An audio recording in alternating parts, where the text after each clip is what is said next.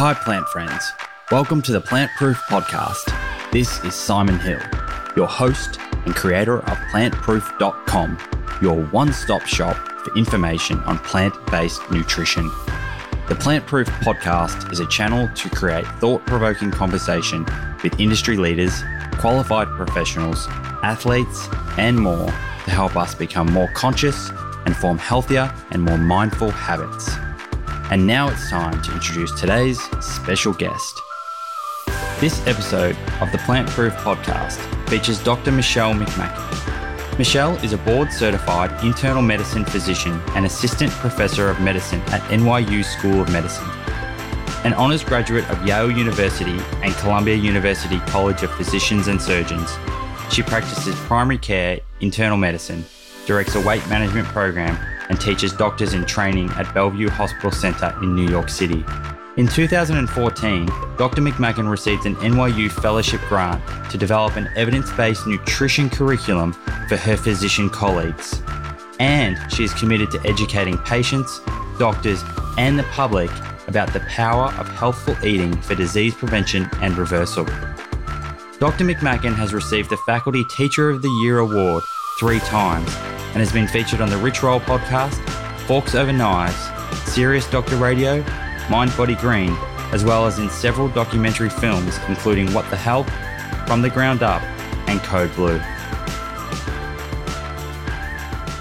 Alrighty, Doctor Michelle McMacken, welcome to the Plant Proof Podcast. Thank you. It is an absolute pleasure to have you in here this evening, and we've just been chatting for the last thirty or sixty minutes, and I'm super excited about the various points of discussion that we're going to touch on. I know that I've already learnt so much, and if if you're listening, you are uh, set for a really, really fascinating discussion here on health, wellness, and also just a, some insight into what medical students in, in the States are being taught in terms of nutrition and preventing and treating chronic disease.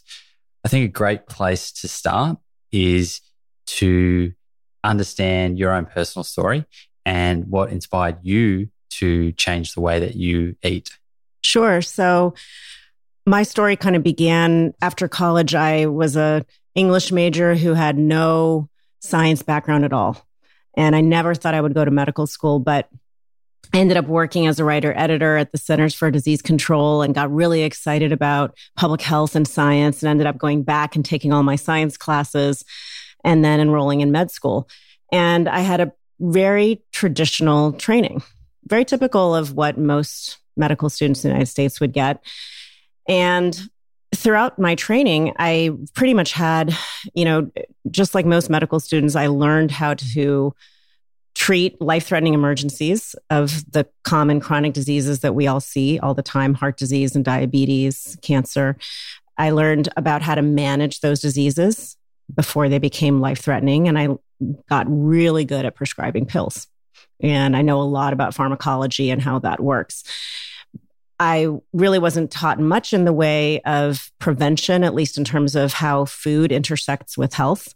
In fact, almost nothing that I can recall. And certainly not about other aspects of prevention that have to do with lifestyle, like healthy sleep and exercise. So it was very focused on pharmacology and management of disease. And when I finished my medical school and residency training and I started working where I work now, which is at Bellevue Hospital here in New York City, I continued to have a very traditional practice, and I just did what I was taught. And so when patients would come to me and have their checkup, if someone I was meeting for the first time and I would check their cholesterol and it was high, I would call them up and say, hey, I've got the perfect drug for you. And same thing for high blood pressure, and same thing for diabetes, and so forth and so forth. Which, based on your training, was the correct thing to do. Exactly. Yeah. Exactly. And I was following guidelines. I was following the guidelines that are recommended.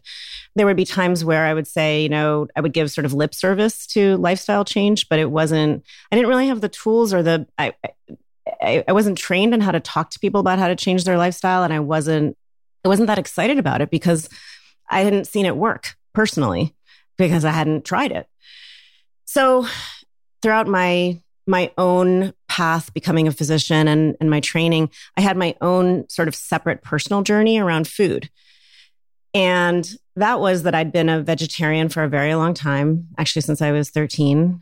And oh, wow. yeah. And then around ten years ago, I actually decided to go completely vegan. And that was mostly out of just concern that I didn't want to support industries that weren't really aligned with my values. And I'd become aware of some of the things that happened to animals in the food industry. And it just, it, it didn't sit well with me. But I, it was never something that I brought to work. You know, I never would discuss my eating habits with my patients or... But at that stage then, you, I mean, you're you're a trained doctor and you make that decision to change your personal diet. How much research did you do at that stage? I'm sure you had similar questions, given that you hadn't done a whole lot of nutrition training, similar questions about things like B twelve or protein or these types of common questions. Did you did you have to start really digging deep in your own research then? Yeah, I did. I mean, there weren't the resources then that we have now, basically. I mean, I, I had books and a couple of random podcasts and online, maybe a few online resources, but I did some research. I did what I could do. And for me, it was, you know, I have the luxury of living in New York City. So there were a lot of, you know, a lot more options, relatively speaking, back then. And for me, it was just a matter of, you know, quite honestly, it was like, how do I not eat cheese? You know, how do I actually just not eat cheese? And I'd been, a, since I'd been a vegetarian for so long, I, I don't think it was such a radical change except for the cheese part. But no, I didn't have any real training in nutrition or, you know, I just, I just kind of got by. So you've you've changed your diet. You're you're still clinically treating people the same way though, based on what you'd learned in your degree. At what point did you decide, okay, my my own personal diet is is better for not just me, but my patients, and I should be bringing this knowledge into the clinic? So everything kind of came together in uh, two thousand thirteen when I attended a conference called the American College of Lifestyle Medicine. And honestly, I, I had a few extra um, continuing medical education funds, like a few dollars left in my funding. And I had, I was like, let me go to a conference. And I, I don't know why, but I Googled lifestyle medicine. I, I Googled lifestyle. And I think I thought American College of Lifestyle Medicine, that means like talking about how I can have a great lifestyle. You know? This is like going to be an awesome conference. It's going to be, you know, we're going to learn Heaps how to like, fun. Yeah, we're just going to have a great time. And I'm going to learn how to have a great balanced lifestyle um, instead of working so hard. And, but what I learned at that conference completely blew my mind and changed forever the way I practice medicine. So I heard literally luminaries in the field of lifestyle medicine and, and nutrition. So I heard Doctor Esselstyn for the first time, Doctor Caldwell Esselstyn. I heard Doctor Neil Barnard, Doctor Dean Ornish, and oh, wow. all these people that just, com- Doctor David Katz, people that completely blew me away as far as presenting the science on nutrition. And I remember being so so excited by this information that I literally couldn't sleep at this conference. I was like up, started reading journal articles and started just, I had no idea that, that there was actually that much evidence. And so that Monday when I got back to work after the conference, I remember my very first patient was on like nine o'clock on Monday morning was this woman who has, um, she's had diabetes for a while. She has heart disease, high cholesterol, high blood pressure. And for the very first time in my treating her, I asked her what she eats. Yeah, wow. So it was I'd a bit of an epiphany that. At the conference. Exactly. And it, it must have been a good feeling on one side that these really well-respected doctors were standing before you telling you that you should be promoting a certain diet, which is something that you had already personally been doing. So it was reinforcing that. Yeah, it was it was sort of the the personal and the professional unified, and what could you possibly You know, what more could you possibly want than living your values and knowing that there's science backing you up and seeing, at that point it was very early on, but as I started to actually ask my patients what they were eating and help them make changes, I started seeing transformations within four to six weeks when they came back and their cholesterol was lower or they came back and their blood pressure was better.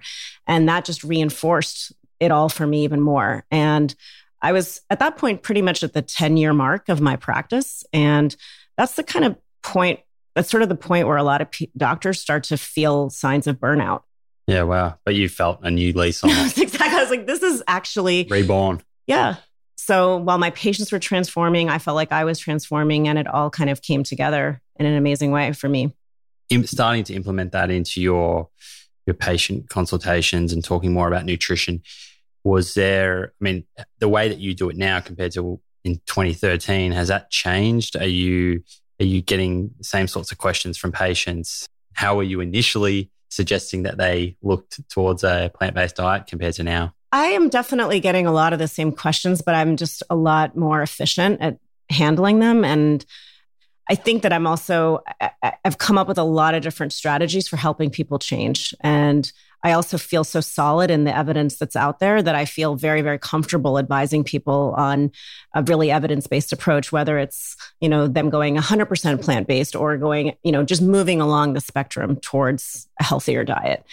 And so I've gotten, I've just gotten much more efficient at it. And, and at the same time, seeing people literally reverse disease, literally come to me with diabetes, with very uncontrolled sugars. And then four months later, they're, they almost don't have diabetes anymore and they're oh, wow. off medications. I, nothing could be more rewarding. I mean, that that's wh- why, why else would you go to medical school? I mean, why else would you Yeah. So th- these, are, these are people that have a very, or previously would have been given a very poor prognosis. Right. They'd just be medicated for the rest of their life. Tons of medications, insulins, risk, you know, all, all kinds of complications. It's it's just, it's it's astounding. And so you've obviously, you know, introduced this into your practice amazingly well, and it's a credit to you. What are the guidelines and what are the the other colleagues at your hospital and, and you know, other hospitals around New York and across the states, are they are they following down a similar path?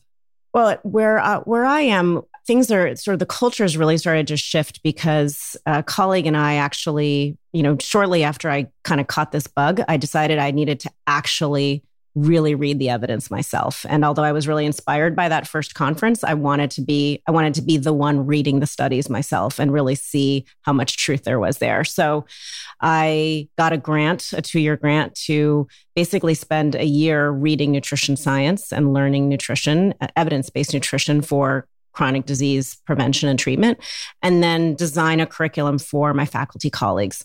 And so we rolled that out in uh, twenty fourteen, and all of our colleagues attended. These are senior physicians who were just like me, out of out of tra- training for a long time, and they all sort of, I think, presenting the science is is extremely powerful because none of us had ever learned it.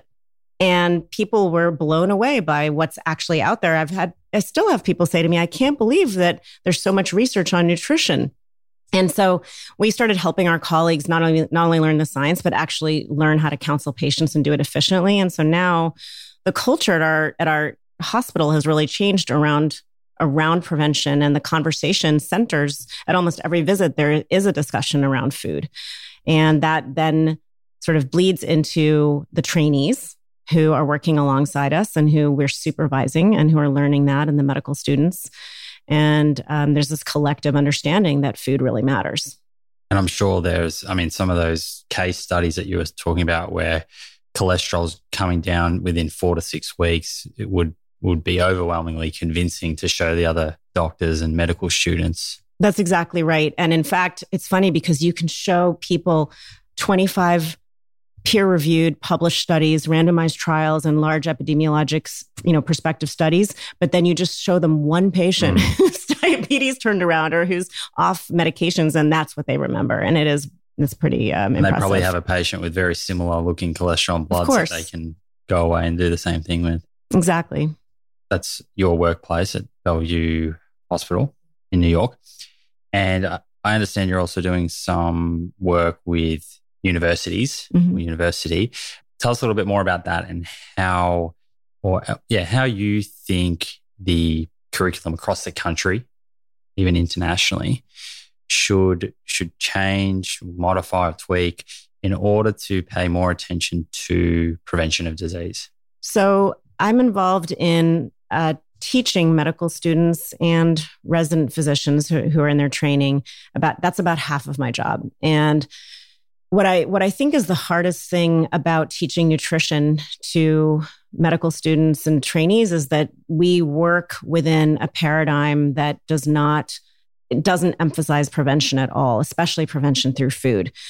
So when you talk to when you talk to medical students about, you know, you should talk to your patients about their diet, it doesn't It doesn't, they don't totally understand it because they've never been, the paradigm that we're in is you have a disease, there's a pill for it.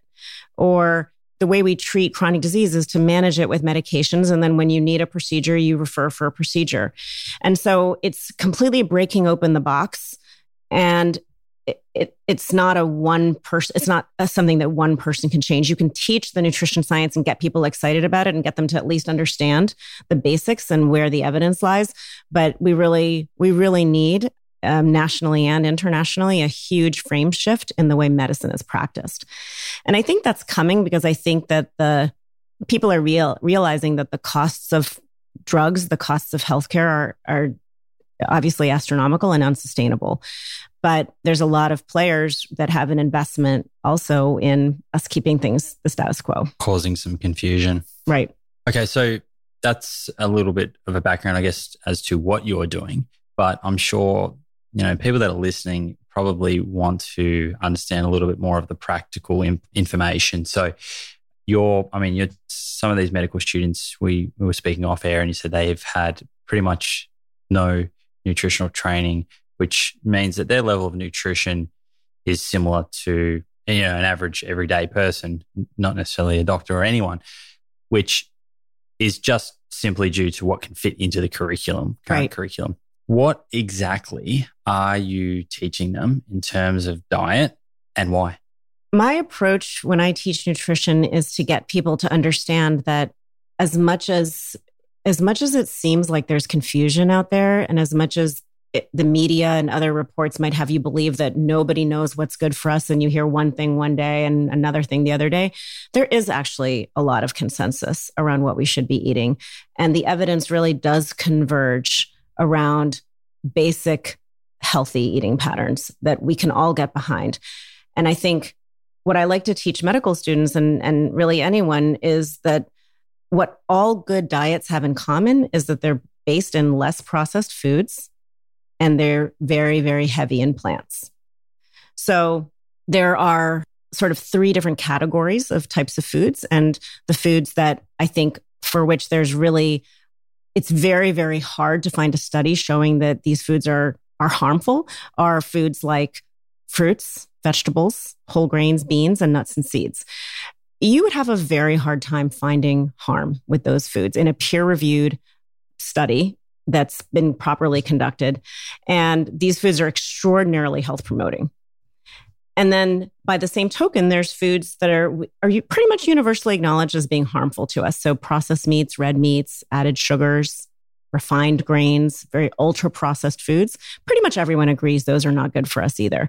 And then there's kind of foods in the middle, which I like to call the debatable or questionable foods like eggs, dairy, poultry, even fish to a large degree, where you can definitely find studies showing benefit, but it's usually when it's compared to diets that are very rich in the very harmful foods. So it's always about relative. What you compare it to. Exactly. It's always relative. And they they really pale in comparison. They're not the foundation of a healthy diet. Whether you include them in your diet or not, that's up to you, but they shouldn't be the basis of your diet.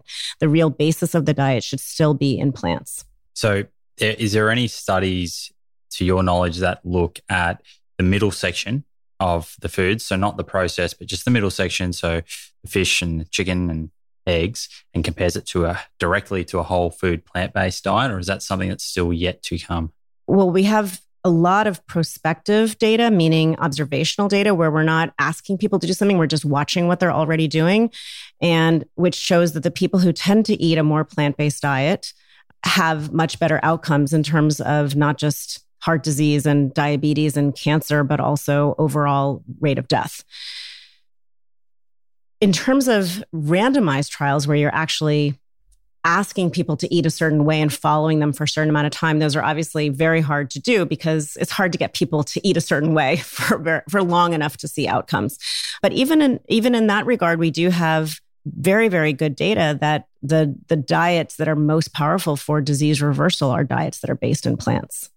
Okay. And the um, I want to dive deep um, a little bit later into some of the important chronic diseases that, you know, this country, America, and, you know, other Western countries are seeing, what role nutrition plays. But I think it's important to touch on chronic disease and the onset of that disease. There's probably a lot of people listening that are might be in their teen, they might be late teenagers, they might be in their twenties or thirties. I myself remember when I was a teenager and in my twenties, I felt I was invincible. I probably, to a degree now, still think that I'm a little bit invincible in terms of if I have something cheeky to eat, in terms of like really high sugar vegan treat or whatnot. When do these chronic diseases start? Can you shed some light on that? Yeah. Well, I mean, I think the the most compelling data are for cardiovascular disease, which we know actually starts, it's well, it's well along by the age of ten. Wow. And it's pretty humbling to see, you know, the, the two big studies that I'm familiar with are, there are data dating back to twenty or thirty years looking at autopsy studies of U S soldiers who were killed in action in the Korean War. And their average age in this series, I think there's about two or three hundred young men, and their average age was twenty-two. And when they looked at the blood vessels of the heart, the coronary vessels, to look for blockages there, they found them in the vast majority of young men. Something like seventy-seven percent of them already these, had. These were American soldiers. Right. And probably just healthy. Eating, eating healthy, but eating a typical right. Western, Western diet. diet, which was probably high in animal protein and right. fat. Right. So on the outside looked healthy, were clearly qualified to serve, and already had seventy-seven percent of them already had what's called atherosclerosis, or the buildup of plaque in their coronary vessels. And is, is that a condition which can be reversed? Like if you've done that damage, so if you're now thirty and but you grew up on a, a diet that was high in animal protein and fat, and you did do some damage to your arteries and there was some plaque buildup, is that something that can be reversed by changing your healthy, or changing your eating habits to something healthier?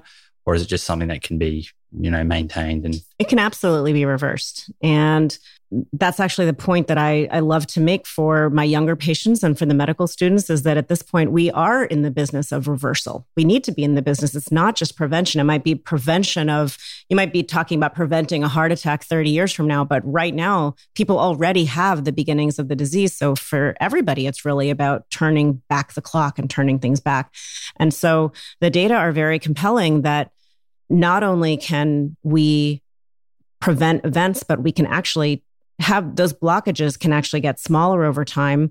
Our blood vessels and our circulation system can actually return to healthy function within a matter of a few weeks when you actually feed your body the foods that it needs to essentially heal itself.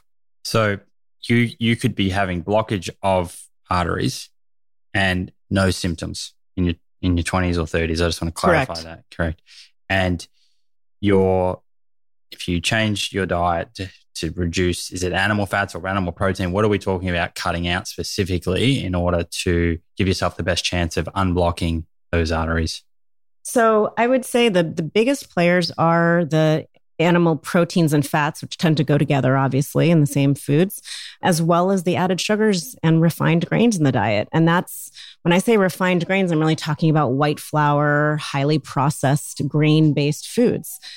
And sugars that are added to the diet. So not not natural sugars in foods like in fruit, but sugars that are externally added. So so even if you're following a vegan diet and having ref, the refined um, grains and, you know, high sugar, you know, refined sugars added, you're still putting yourself at risk of these types of, you know, blockages or narrowing Absolutely. your arteries. Absolutely. So it's not necessarily just comparing an animal diet to a plant-based. No. It's, it's or it's really just saying a whole food diet without these fats and sugars is going to reverse and give you the best chance of not blocking the arteries. That's exactly right. And the debate is always sort of framed as animal foods versus sugar. That that yeah. for some reason it always gets dichotomized that way. But in reality, there's no, we don't have to choose between those things. You know, there's a third way that actually is the way that's the most healthful.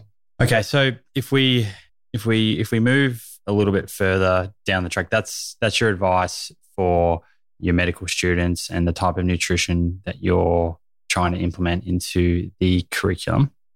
Just just coming back to that curriculum a little bit and just sort of understanding, why do you think historically nutrition wasn't in the curriculum in the first place?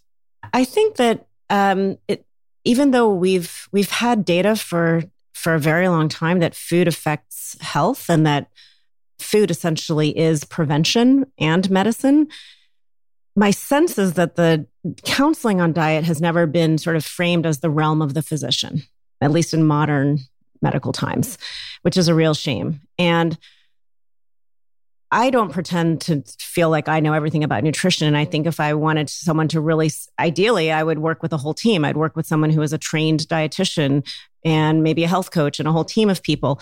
But I do think physicians have a responsibility to understand the basics and to understand that in an evidence-based way so that they can actually advise people, even if it's quickly, because they don't have a lot of time, even if it's quickly, just give give people a goalpost, clear up some of the major confusions, tell them a basic eating pattern that's healthy. And the reason that's so important is because study after study shows that for better or for worse, patients trust their doctors, what their doctors say. And it's a huge, it's, it's a responsibility that we have to rise up to, because it's not fair to to not know. And do you think the, I mean, we spoke about this off air, but the the curriculum, there's there's so much packed into a four-year course. You know, the media and, you know, public can be a little bit harsh on doctors in general, forgetting that they're learning so much. Right. Does something have to be removed in order to add nutrition? What, what, how's that going to work? Yeah. So that's what I think a lot of schools are try- are grappling with, because there is a big, big push to start teaching more nutrition and lifestyle change. I think this, many of the students want it. I see that at my institution, but it's, the question is, you know, you're, you're literally, the, the curriculum is packed. And I do think that everything there is important. I mean, I was taught, the nutrition that I was taught was these very rare micronutrient deficiencies, like, you know, thiamine, or, and then I, you know, have I seen a case of beriberi in the past yeah. fifteen years in New York City? No. Um, but it's good that I know it. I just think it's, can things be shifted so that we actually proportionally emphasize the things that we tend to see in the United States or in other countries where chronic disease is the major player that you're going to see when you practice medicine? I certainly would never want to be the person to suggest that medical school should last longer, because I know, yeah. I know I was ready to graduate when I graduated. So I don't, ha- I don't have the answer to that. I think there's probably room in the final year of medical school, where there's a lot of elective time, to devote some of that time to at least hands-on. But the the training on nutrition and the importance and role of lifestyle has to start from day one, so that people f- realize how important it is. Sure. Okay, so I think what we should move into now is some some really common questions. Yeah, that that I I'm personally getting, and I know that you're getting. Um, so a little bit more practical again, and we just touched on refined sugar. I think it might be worthwhile explaining the difference between sugar in a fruit, in a in a peach or in a mango or a strawberry, mm-hmm. compared to the sugar that's added to Cheerios or mm-hmm. any other sort of processed type of food? That's one of the most common questions that I'm asked by patients and on social media. And it's a really important point, because the differences are vast. So the sugar that's added to foods, um, first of all, it's there's something like one hundred different names for added sugar. So it's very tricky, and you might not see sugar on the ingredient label. You might see a different name, something that, you know, like there's high fructose corn syrup, there's cane sugar. People ask me, oh, is honey any better? Is brown sugar better than white sugar? What about agave? What about molasses? And, and on and on and on. But overwhelmingly, those are all added sugars, and they pretty much biologically function the same way, which is that they do a couple of things. One is that they're considered what we call empty calories, meaning that they have almost no nutritional value, and they don't give us anything that we need. They tend to be pretty rapidly s- stored as extra calories. And so, seeing as overweight and obesity are huge issues, and weight gain is an issue for most people as life goes on, you don't want extra calories. So these sweeteners, which, you know, are marketed as a healthy sweetening option right. are not necessarily no. doing the right thing by the public. No. And so um, when you take, with with regard to the actual question around fructose, which is the type of sugar that's found in fruit, when you're packaging, when you eat a piece of fruit and you're packaging that fructose up in the fruit, it comes along with fiber, it comes with antioxidants, it comes with other phytonutrients that actually ends up ends up causing a very different effect in your body. We know, we have really great science that fruit is actually, not only does it not cause blood sugar problems, it actually prevents blood sugar problems. So big study out of China, half a million people, it was published last year, showed that eating one piece of fruit a day, just one piece of fruit a day, lowered a person's risk of getting diabetes or problems with their blood sugar by twelve percent. And I'll, I'll get the link for that and put that uh, below this podcast for anyone else. Yeah. To have a read of that. Absolutely. Me. And so, and then if you already have diabetes, even if you already have blood sugar problems and you eat fruit, eating fruit actually lowered the risk of dying of anything. By so like we shouldn't ten percent. Be scared of sugar in fruit, in a whole fruit. Exactly. As opposed to the added sugars, again, when you, especially when you eat fructose, which is found in, it's half of what's found in table sugar or it's high fructose corn syrup, it actually kind of goes to your liver and your liver starts spewing out fats. Wow. And then that starts to cause, obviously, all kinds of problems throughout the body, including insulin resistance, which we can get into later, and increases your risk of diabetes. So So I, there's a huge difference between fruit and uh, and added and the sugars that are added. Okay, and and a little extension from that is another common question around fruit is, what about fruit juice and the all the you know smoothie juice bars that are popping up and the the, the various recipes to make fruit juices at home? Yeah, how do they compare to grabbing a piece of fruit and eating it as a whole fruit? Mm-hmm.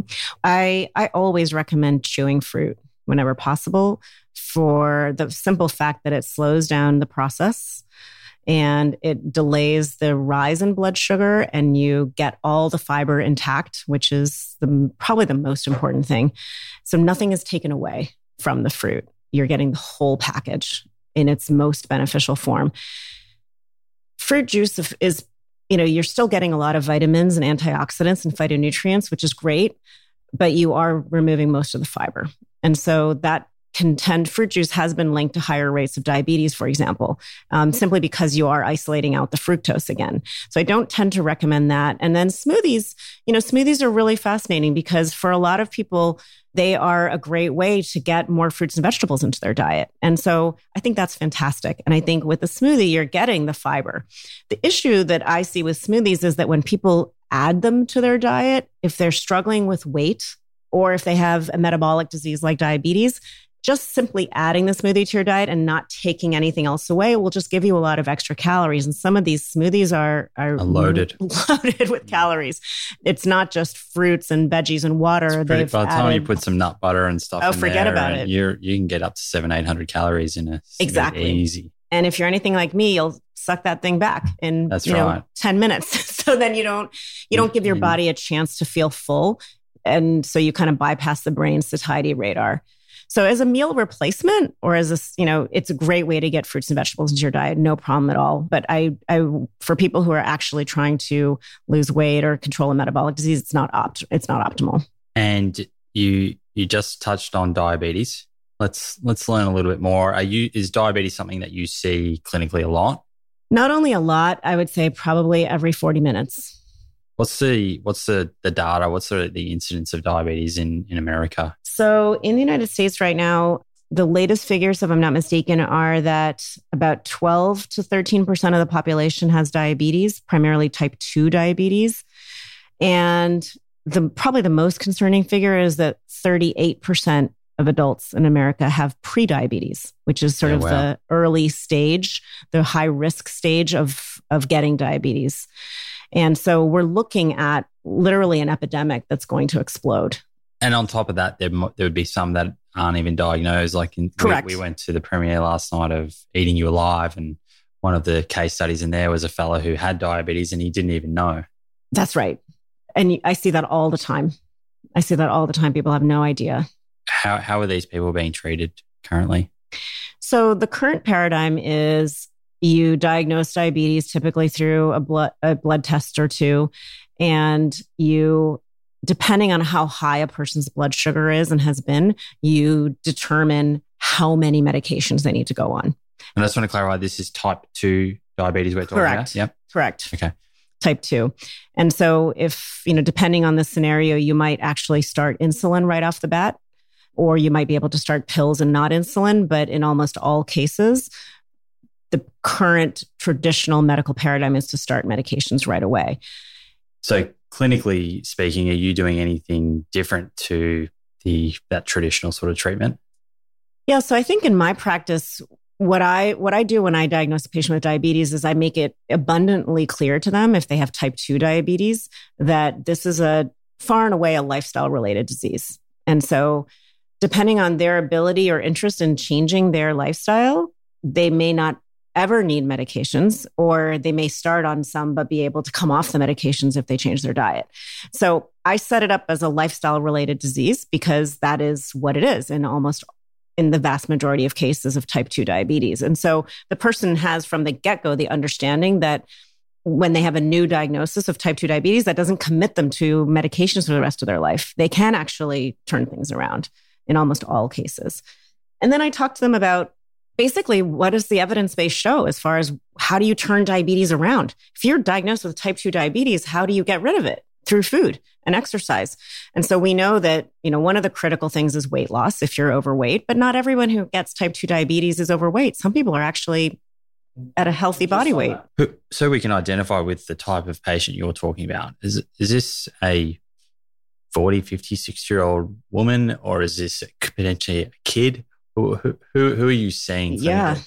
Great question. Uh, you know, so type two diabetes is now occurring at all age groups. It's starting in the very young age groups where we didn't used to see teenagers and preteens with type two diabetes. We're seeing that now because it's happening earlier and earlier, related to primarily increasing body weight and overweight and our food habits. But so it could be anyone of any age. So losing weight is a big part of it if someone's overweight. And then the other part has to do with exercise and eating patterns. And the eating pattern that is most evidence-based and beneficial is eating less processed foods and eating more plant foods.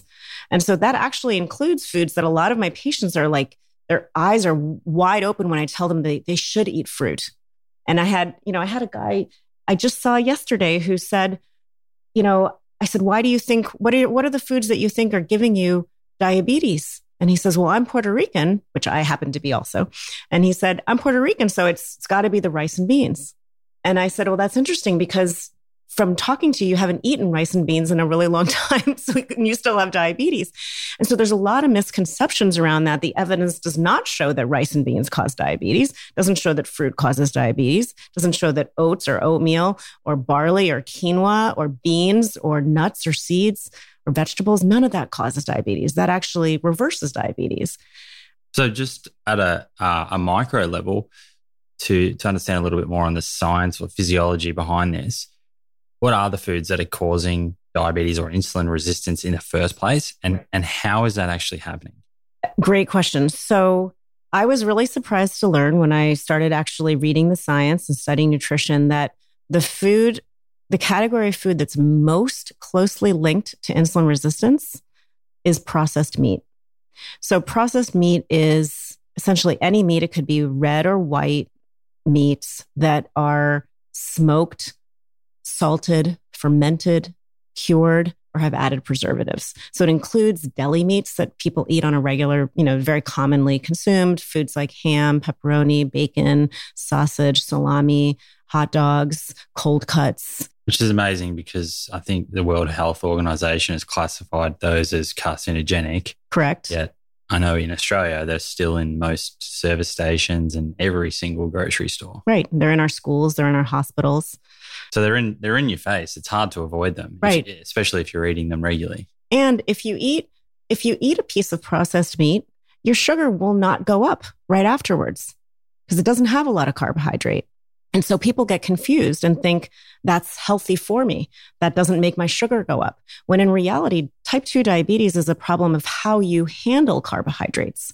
It's not a problem of carbohydrates causing it. It's a problem of how your body handles carbohydrates.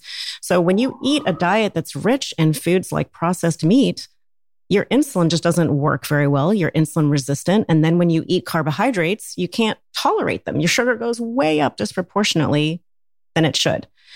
So one serving a day of processed meat, which is essentially two pieces of bacon or two slices of ham, increases your risk of getting diabetes by thirty-seven percent. And there'd be an astounding number of Americans and Australians that easily have that amount of processed meat per day. Right. I mean, bacon's on so many breakfasts. Right. So I share that information with my patients. And, you know, after processed meat, there's probably a statistical tie between sugar-sweetened beverages and red meat as far as linked to type two diabetes. So almost everybody knows they shouldn't be drinking sodas and sugar-sweetened beverages, but they just don't know the processed meat and red meat link. And that information has been out there for a very long time and is very credible, and it's consistent across almost all studies that look at it. So getting those foods out of the diet is huge for reversing diabetes. And to some degree, we have very good evidence that actually all forms of animal protein increase your risk. We have decent data that poultry, that eggs, egg whites, which are commonly thought of as a healthy food, you know, a, a good source of protein, and even fish increase the risk of diabetes, at least in the North American studies. So getting those foods out of the diet is actually very helpful for people in terms of reversing their insulin resistance. To get into what is actually going on, why does this even happen? It has to do with the way that when we consume excess calories, excess dietary fats, particularly saturated fats, which are the type that are more common in animal foods. And we also consume things like iron in animal form. That all works in this sort of um, symphony together to cause inflammation inside our cells. And when you have inflammation inside your cells and fat buildup in, in specific organs like your, your muscle cells, which are not supposed to be storing fat, and your liver, which really isn't also supposed to be storing a lot of fat, your insulin just doesn't work very well. I mean, just to summarize that, correct me if I'm wrong, but I personally have heard this debate the last, you know, forever about does sugar cause diabetes or is it fat? What's the culprit? But right. It sounds like from what you're saying, it's excess calories from the wrong types of food, right. Not one thing in particular. Right. And it really matters what your, what your nutrients are packaged with. And then we see this across every type of illness that we can think of. So eating protein, it matters very much where you get your protein from when you look at your disease risk. And diabetes is probably is one of the best examples because there's a, such a marked difference between eating plant sources of protein, like beans or quinoa or tofu, and eating animal sources of protein when it comes to diabetes risk. Um, and it has to do with what it's packaged with because nobody sits down and just eats a bowl of pure amino acids with nothing else around them. We're typically just eating food. And so it comes packaged with iron in its animal form. It comes packaged with advanced glycation end products. It comes packaged with saturated fats and all of these things that promote inflammation when you're getting it from an animal source. And the storage of fat in our organs is what causes insulin not to, the signaling of insulin doesn't work. And when the insulin signaling doesn't work, your body can't metabolize carbohydrates. So of course, then when you eat a piece of fruit, sugar's going to go through the roof, and then you're going to blame the fruit when it's actually not. That's the a symptom fault. Of something else. Exactly. Okay, so let's say I have diabetes. I come and see you. I'm in my mid forties. What can I expect from changing my diet in terms of my prognosis if I decide to listen to you? Say you sound skeptical. oh, well, I'm, I'm playing the role of the patient. Okay. So um, don't worry, you've convinced me. if if I come in and I've never heard of a plant-based diet, I've I've, sure. I've heard of these weird vegan places, sure, you know, and I think they're a bunch of hippies. But so I've come into your clinic and I hear for the first time from you that I should look at my nutrition as a way of helping with my treatment. What In terms of just quantifying, what can I expect in terms of quality of life or medications or further issues down the track if I do change my lifestyle? So the science shows and my personal experience shows that almost everyone gets better, and in most cases, dramatically so. And proportional to how much you change, proportional to how much you move towards a whole foods, plant-based diet. The whether your diabetes, your type two diabetes is going to completely be cured or reversed depends on largely on how long you've had it. So if you've had type two diabetes for a very long time, and I have people who come to me, they've had it for twenty-five years. Those guys are probably always going to have type two diabetes, but I've seen them drastically reduce their medication requirement. In fact, I have a patient who I've been following who within within a week, her dose of insulin was cut in half. Wow. And in fact, sometimes I have trouble keeping up. I have to call patients within twenty-four to thirty-six hours because they get better so quickly that I have to scale back their medications. It's an art that I never learned. I mean, it's a skill I never learned, how to de-prescribe medications. And I'm quickly learning so um, because on, on diet's that, that note, powerful. If someone is listening and has diabetes or is encouraging a family member or friend, I think that's an important thing to consider is consulting the doctor to ensure that dialing down of medications is done under their guidance? Absolutely. This is, that's an extremely important point because if you try to do this by yourself without some guidance as far as your medications, and that goes for blood pressure medications as well, you could find yourself in a potentially life-threatening situation. So you do definitely need to partner with um, a healthcare provider on that. Okay. So we understand that the changing the diet is very beneficial. You should consult with your doctor. But what happens if, back to my example, I go and see my local doctor and I say to him that I want to try this plant-based diet and he hasn't been educated on that before. What should I do to, you know, I'm adamant I want to do it. What should I do to make sure that I can do it safely and have him on board? So I think that's unfortunately still a pretty common scenario, although things are definitely starting to change. I, my advice for a patient like that, or for you, would be would be to really spend some time educating yourself. And there's some really re- great reputable sources of information, both for physicians and for patients, where you can learn about a healthy way to adopt a whole foods plant-based diet. And once, don't make any changes until you've started to really educate yourself. And then once you understand, then when you go to your doctor, you have a, you're in a better position to say, you know, I am going to get enough protein and just, you know, I am going to get the nutrients that I need. Here's where I learned about it. And I'm happy to share the resources with you. My request is that you, you know, can you support me in this? And I'm going to be monitoring my blood sugar, my blood pressure. And can you help me if I need help decreasing the medications? Let's just see how it goes. Okay. So just sliding on from diabetes, you mentioned eggs before and eggs white, perhaps not being the healthiest form of protein that, you know, as they are marketed as. I'm interested to know a little bit more about choline and carnitine and, you know, the role that that has to play on our health or detriment of health. So the interesting thing that um, has come out in the science in the past, I don't know, fifteen to twenty years is this concept of the microbiome, right? So our gut bacteria, primarily, these are the trillions of microorganisms that live on our skin and in our bodies and primarily in our intestine. And they have an incredible role in directing our health, something that was just underappreciated until fairly recently. And one of the studies that came out that really highlighted this in an extremely elegant way was published in two thousand thirteen, where they took volunteers and they had them eat red meat, eggs, and fish. And those are foods that contain, in the case of eggs and fish, that contain choline. They're some of the most choline-rich foods. That's a nutrient that's found in actually throughout, it's in plants as well, but it's very high in those foods. And carnitine, which is actually very high in red meat, which is an amino acid. So what they found is that when people eat those foods, those nutrients, choline and carnitine, are metabolized by our gut bacteria into something called trimethylamine. And then that molecule is further metabolized in our liver to a, what is subsequently been shown to be an extremely harmful compound called T M A O, or trimethylamine N oxide. So T M A O has actually been directly linked to atherosclerosis, so to the buildup of plaque in our blood vessels.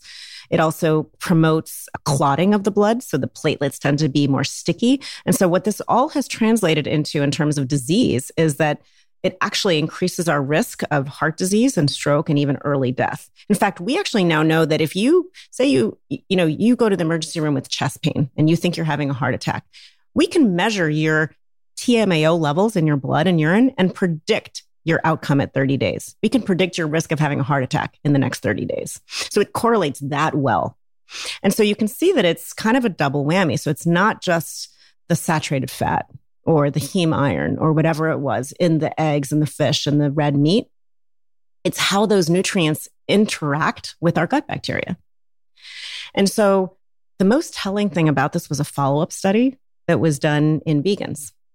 And the researcher said, you know, hey, let's take a bunch of vegans. We know that we know that the way you eat affects the type of gut bacteria you have, because yeah, our gut bacteria sure. totally mirror our diets, and they, they mirror it very quickly. So they, they said, let's take a bunch of vegans and let's feed them a steak and see if they make any of this T M A O substance. Maybe they have different gut bacteria. They couldn't find vegans who were willing to eat a steak for this study. So they fed them the carnitine pills. Okay. And lo and behold, what, when they went to measure their blood levels of T M A O and their urine levels of T M A O, they were almost undetectable, much lower than in omnivores. Because when you eat a plant-based diet, especially long-term, you tend to have very different gut bacteria. And you, in this case, just don't have the gut bacteria that contribute to making T M A O at all. So what does this all mean to the average person? It means that if you're an omnivore and you're eating meat, eggs, and dairy regularly, you have those gut bacteria that make this molecule. And so when you eat more of those foods, you keep making more of that, that harmful nutrient. Whereas if you're following a plant-based diet and you eat some choline, say from plant sources, you don't make that T M A O. And do you get enough choline? For absolutely. Like, yeah. Absolutely. So no one needs to be worried no, about no. hitting their daily no, required. ninety-nine point nine percent of people get plenty of choline from plants. And And then when it comes to carnitine, we make carnitine. We make carnitine in our liver and our kidneys. So it's not essential. It's not a non-essential amino acid. We do just great taking the essential ones and making carnitine from it. Okay, so choline and carnitine are converted into, you know, there's a couple of different conversions going on, but ultimately to T M A O. And right. This can affect the health of the artery wall. Correct. What, again, bringing it back to what we would see um, as a patient, what's the end result of that left untreated if it just keeps going? What are, what are we talking? This is, you know, you have blood vessels all over your body. So it's not just your heart that's affected. It's, it's, it's, we're talking about risk of stroke. We're talking about risk of kidney disease. There's a huge, a lot of new interest in looking at the relationship between T M A O and risk of kidney problems. It's been even linked to diabetes and promotes insulin resistance. And it's been linked to cancer risk.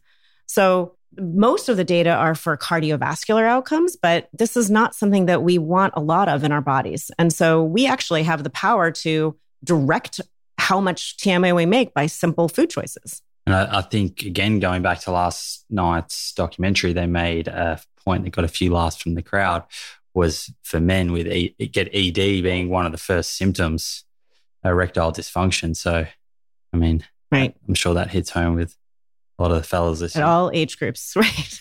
Okay, so um, moving moving on from the the choline and carnitine discussion, another really interesting topic and a question that I'm commonly getting is: is a keto, you know, animal based keto diet healthy, and how does that stack up against this vegan or plant based diet? Yeah, I get a lot of questions about that. And there's so much interest in keto diets right now. I think that overall, what, what, I, what I'm seeing, if I had to sum it up, is that there's the degree of enthusiasm for this way of eating is far outpacing the amount of evidence that we have. And so I'll talk about what that really means. So when you're talking about a traditional keto diet, so an animal-based keto diet, what you what you're talking about doing is eating primarily animal sources of fat, some plant fats as well, like in oils and avocados and nuts, but you also are eating quite a bit of animal products, and you are completely you're eating an adequate amount of protein for that diet, but mostly animal sources, and you're eating almost no carbohydrates. That's sort of the definition of a ketogenic diet. And so when you deprive your body of carbohydrates, which, you know, we need, we need when they're converted to glucose, that's our main source of energy. So when you deprive your body of carbohydrates, your body has a backup emergency method, which is to take fats, whether they're from your own fat storage or from fats that you're eating, and turn them into ketones.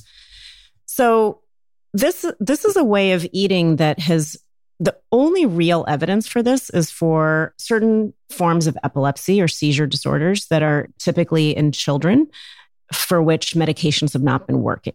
And think about what a, you know, a relatively small subset of people that we're talking about. We're talking about primarily children who have intractable seizure disorders who haven't responded to medications. And for those guys, there's solid evidence that there may be a benefit to a ketogenic diet. But now what we're seeing is ketogenic diets are being adopted by everybody at all ages. What do you put that down to? Like, what? Why the craze? I think that we've gone from, you know, it's sort of an extension a little bit of the Atkins craze, and we we we fell out of, you know, we fell out of fats in the seventies, where everybody said, oh, let's follow a low-fat diet. But what people actually did was not necessarily eat a low-fat diet. They continue to consume more calories and a, pretty much the same amount of fat, and they ate a lot of processed food. So that wasn't a good thing. And then we've we had a love affair with protein, and now we're moving towards a love affair with fat. And I think the there are a few good things about even an animal-based ketogenic diet, which is that you're you are eliminating processed grain-based foods, and you are eliminating added sugars, and that's fantastic because those are clearly not good so that's for us. Something that the two diets agree on. Correct. Well, they, sh- they should agree on, yes. Mm. The harms are that you are also eliminating some of the most healthful foods on the planet, around which there's an abundance of evidence of benefit. So the one that, you know, we've talked a lot about fruits and their benefit, and we know that actually just eating, you know, for the average person, eating eating a piece of, eating fruit is actually correlated with lower risk of death. It's correlated with lower risk of stroke and, and heart disease. And we talked about diabetes. Um, so you're excluding fruit, except for berries, berries for the most part. You're eating some vegetables, hopefully, the leafy green vegetables and the cruciferous vegetables, which is also great. And you're probably, if you're doing it right, you're probably eating more vegetables than the average Western diet is. So that's a good thing too. But excluding categories of foods like whole grains and beans, lentils, you know, peas, those le- that legume category, that concerns me. And that concerns most nutrition scientists, because if I had to pick one category of food around which there's the probably the most benefit of diabetes reduction, heart disease reduction, and overall health and cancer reduction, it's whole grains. There's no other food as potent as whole grains Which, in reducing... I mean, seems to be a common theme is a lot of people are scared of those carbohydrates. Right.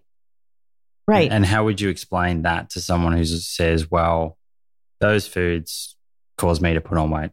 Well, I would tell, you know, the, the truth is that people people are very confused about the term carbohydrates because they're lumping, they're lumping, you know, fruit in with Fruit Loops.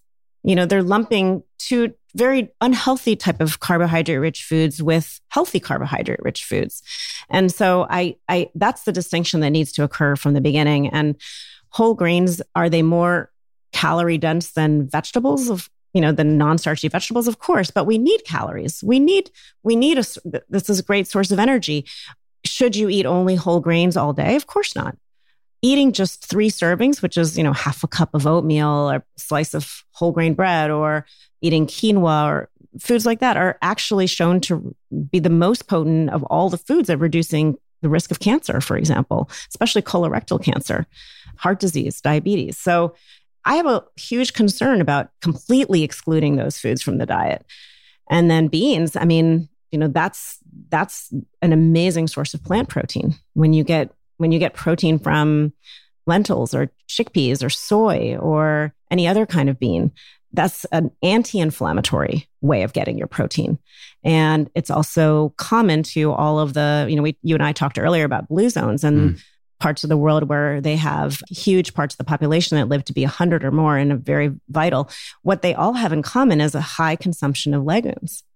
So, and we know that legumes are actually the strongest predictor of survival in older adults. So I think something like one serving a day lowers your risk of dying by seven percent. So it's, these are health promoting foods that when you exclude them, I, I you're left with I'm concerned with what you're left with. And do, you know, could you could you categorically say that the this traditional keto diet that we're speaking about, which is high in fat and, and has these animal meats in it, would be increasing your chance of developing chronic disease, even if it's silent? Yes. While you're doing it now as a twenty or thirty year old?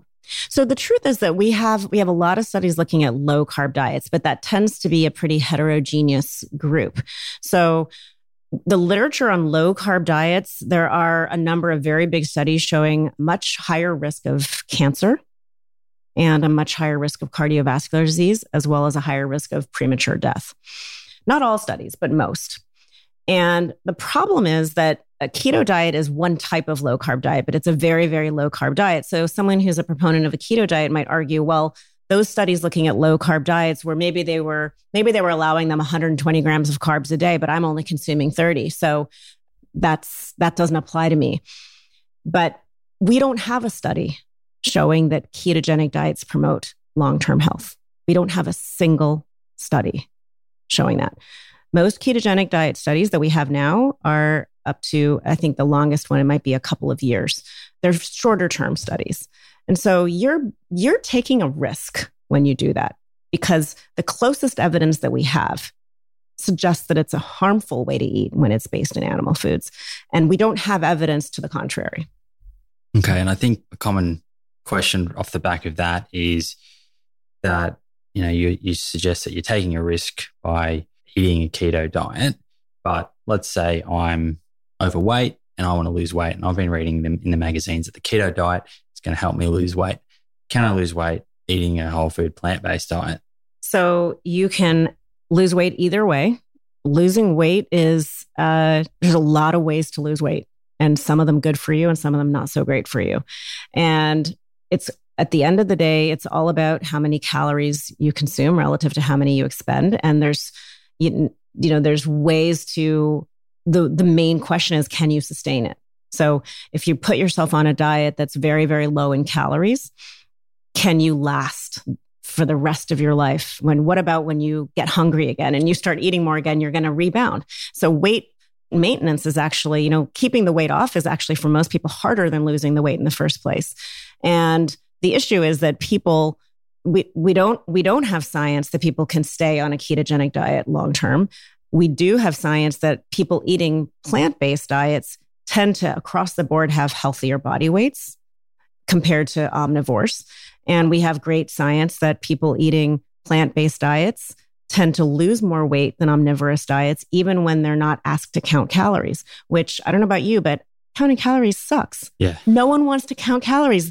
The, the, the, the perfect diet would be one where you just ate You just ate food, and it happened to be food that was dense in nutrients and lower in calories so that you could eat as much as you wanted until you felt full and you felt good and you felt energetic and you still lost weight if you needed to. And that's a whole foods plant-based diet. And I think an important part of that is whole food plant-based diet, distinguishing the difference between that and letting processed plant-based or vegan foods creep in to the diet. Do you Do you feel like some of those processed foods are easier to overconsume? Yeah, of course, absolutely. I, I think that the more processed the food, the, the less fiber it tends to have and the more dense in calories it is. So you you can consume more calories in a sitting without feeling full, and then eat again later because you still haven't really, you know, you're not fully satiated. So it's easy to over, overconsume calories when there's a lot of oil or added sugar or white flour. And so that's definitely a concern for people who are trying to not gain weight or even trying to lose weight. So take home message there is you can lose weight on a plant-based diet. And the best way to do that is to do it on a whole food-based diet, cutting out processed foods. You mentioned oil. I know we're getting to the end of this podcast, but I think that is a particularly interesting question. It's always a hot debate. There is great proponents for coconut oil, and and we see olive oil, you know, headlines about olive oil in the Mediterranean diet. What is the truth behind oil? What should we eat? What should we not eat?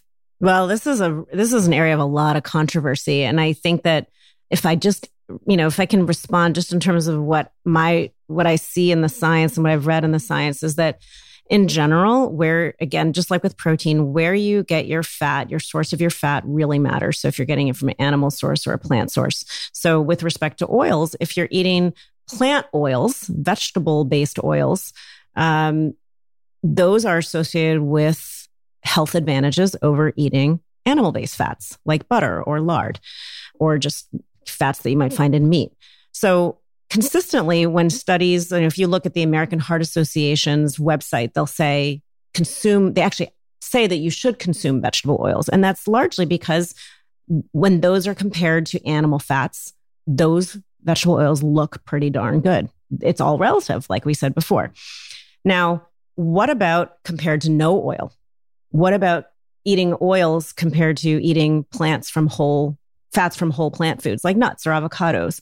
So most people, the science seems to suggest that we probably should be getting it mostly from whole foods, because then again, it's not so easy to overconsume the calories. I mean, if you look at a tablespoon of oil is one hundred twenty calories, it's like a slice and a half of bread, and you're consuming that really fast. Or if you have a salad dressing with a few tablespoons of olive oil, that's five hundred calories right off the bat.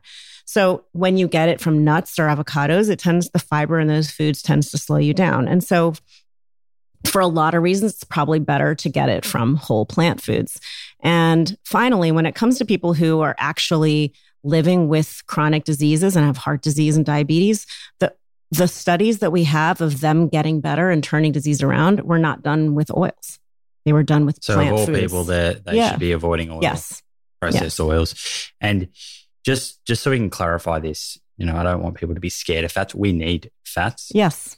Um, it's a it's a an essential nutrient. Well, the, yes. the unsaturated fats are. So by cutting out oil, they're not, they're, and, and still eating your avocados and your nuts and your seeds, they're still going to be getting all of the essential fats that they need. That's right. Well, they, you know, and the if you're the the the one sort of subcategory is the omega threes, where you would need to put attention to, you know, I typically recommend the plant sources of omega threes, which of course are walnuts and ground flax seeds, chia seeds, hemp seeds, even soy to some degree, and leafy greens to some degree. And there's some, you know, many experts do recommend that if you're following a fully plant-based diet, that you consider taking a direct D H A and E P A supplement, which is the active form of omega three, because not everybody is as good as the next person at converting omega threes. So that's a, that's, that's sort of an optional thing, but a lot of people are recommending it. But you can definitely get your, all the fats that you need from plants. Those, those D H A and E P A supplements come from algae, and that's where, you know, that's the, that's the most Straight direct the source. source. Exactly. Okay. I promise I'm going to let you go after this last question. Oh no, this is we, fine. we, uh, we just touched on one supplement. Take-home message to anyone out there who is on a one hundred percent plant-based or vegan diet, other than, you know, looking at their omegas and evaluating their diet and working out if they need to have a, an algae omega three supplement, are there any other supplements that they should be looking at or speaking to their doctor about?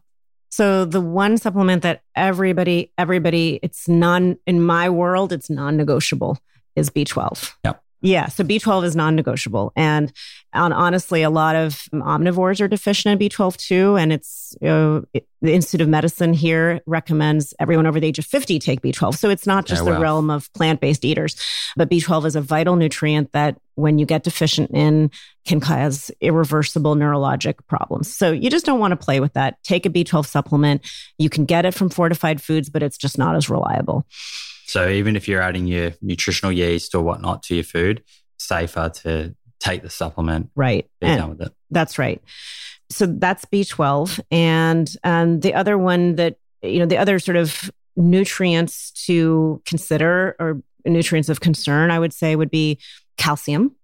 And I think that we in the plant-based world need to be um, conscious about how much calcium we're getting. And it's not because you can only get calcium from dairy. We can get plenty of calcium from leafy greens. And in fact, it's more bioavailable from many leafy greens, not from spinach, but from kale, from collard greens, and certainly from broccoli and a lot of other sources. We need to be conscious of making sure we're eating those foods. And so another great place to get calcium is from the non-dairy milks, which com- if you're buying commercial brands, they're typically four to fortified with calcium. And that's some of the tofus, I think, have calcium. Tofu is well. a great source. If it's an organic calcium packed tofu, that's a fantastic source. And then iodine is another concern for people who don't have any salt in their diet. So a lot of people who are really following an extremely sort of cleaned up dietary plan, whole food, plant-based, no oil, no sugar, no salt, those guys need to think about iodine. So getting, you know, if you like your Himalayan salt or your sea salt, you can get iodized sea salt, or you can take an iodine supplement. And there's, um, I'll send you some links with reputable places so you can find out exactly how much you need, but you need to make sure you're getting enough iodine. And then the last one is probably vitamin D, which is, um, we could do probably a whole hmm. two hour podcast on, but the, my, the bottom line there is that many, many people are deficient. We live in a, we live in societies where, you know, we're not exposed to sunlight where we would normally make vitamin D. Some people just aren't very good at making vitamin D, even when they are exposed to sunlight. But most of us are covered up in offices, indoors all day, and just not making enough vitamin D. And especially when you live in New York City, like I do, where the, you know, it feels like the summer's never going to get here, you're not getting vitamin D made in your skin in the winter. So Um, I recommend everybody take a vitamin D supplement, omnivore or plant-based, and just take the recommended daily allowance. For most people, that's between four hundred and eight hundred units, but it, you can take one thousand for most people and be comfortable at that at that meal requirement. And would you say that's just as important as calcium from a, a bone? Absolutely. Mineral, mineral density sort of point of view. And there's and there's a lot more that goes into bones than even those two nutrients, as I'm sure many of your listeners know. Um, so it's not just a simple calcium and vitamin D, but th- but to absorb the calcium that you're getting from your collard greens and your kale, you do need adequate levels of vitamin D. Okay. Well, I would like to personally thank you. This has been a very inspiring and riveting conversation. I've learned a lot myself. I'm sure the listeners are going to love it, and it's been very practical. So I think it's there's a lot of take-home messages here. I hope this is the first of many podcasts. I'd love to get you back on next time I'm in New York. Me too. We could be talking for hours. So, I was going to say. Um, yeah, thank you Sounds very great. much. I know your time is super precious, so really appreciate it. Enjoy your weekend. Thanks, Simon. You too. And that's this week's episode of the Plant Proof Podcast. Connect with myself and the Plant Proof community at plant proof dot com and at plant underscore proof on Instagram. Don't forget to sign up to the newsletter to receive our free plant-based nutritional information, including recipes, important blogs, and much more direct to your inbox. Until next time, folks, I'm your host, Simon Hill. Keep your spacesuit plant-proof.